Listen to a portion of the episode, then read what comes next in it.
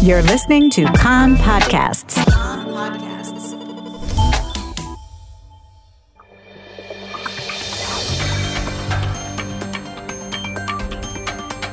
You are listening to the English language news of Kan, the Israeli Public Broadcasting Corporation. Good afternoon. It's 2 p.m. in Israel on Tuesday, the 1st of August. This is Mark Weiss with the top news up this hour. Opposition Chair Yair Lapid has accused the Likud of sending a veiled threat to the Supreme Court ahead of the High Court of Justice session to discuss the grounds of reasonability law.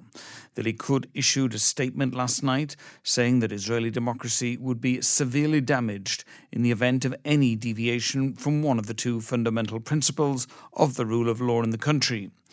Israeli governments have always made sure to respect the law and court rulings, and the court has always made sure to respect basic laws.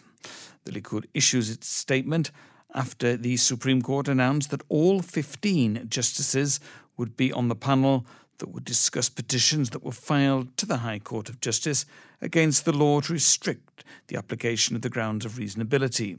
The court session will be held in another six weeks.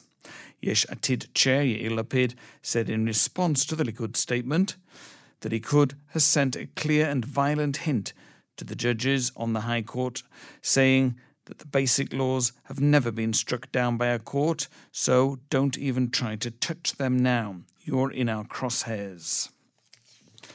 Reserve Major General Tamir Hayman, who served formerly as the director of the IDF Military Intelligence Directorate, warned that a military draft bill that would exempt Haredim from the IDF draft entirely would spark a significant drop in motivation to enlist and would spell the end of the IDF as the People's Army.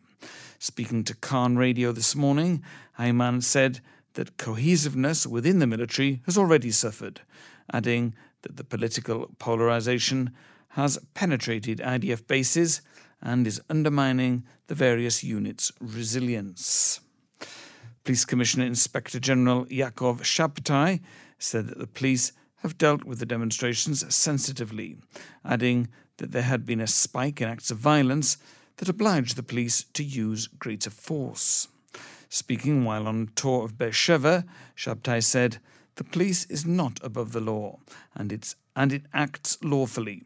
We check ourselves after every incident, and we will investigate any instance in which anyone deviated from the accepted norms. Deputy Commander Yair Hanuna, the commander of the Tel Aviv District Police's patrol unit, was summoned by the Police Internal Investigations Department for questioning in response to complaints that were lodged by three protesters against the judicial overhaul. Another four police officers in his unit were summoned for questioning as well in connection to the complaints. Hanuna was named in all three complaints, the most recent of which was lodged yesterday. An 18 year old boy was shot dead in Kafar Kana last night, bringing the number of murder victims in Arab society to 135 so far this year.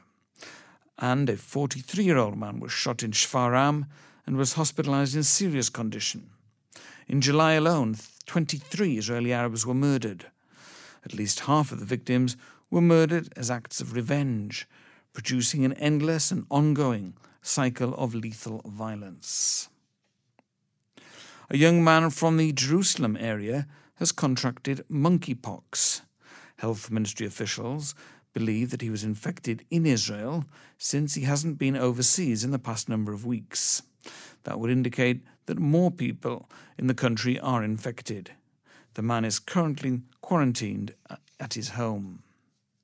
Foreign Minister Eli Cohen has commented on progress that has been made in talks about a possible deal between the United States and Saudi Arabia that would include normalized relations with Israel.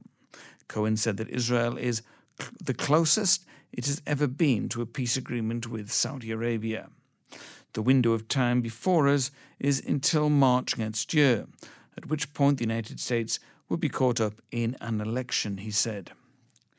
The foreign minister said that the prospective agreement was a clear American interest and that the improvement in relations between Iran and Saudi Arabia is a sham. The weather, Slightly hotter today. Maximum temperatures in the main centres Jerusalem and Haifa 33, Tel Aviv 31, Eilat 41 degrees Celsius. That's the news from Kan Reka, the Israel Public Broadcasting Corporation.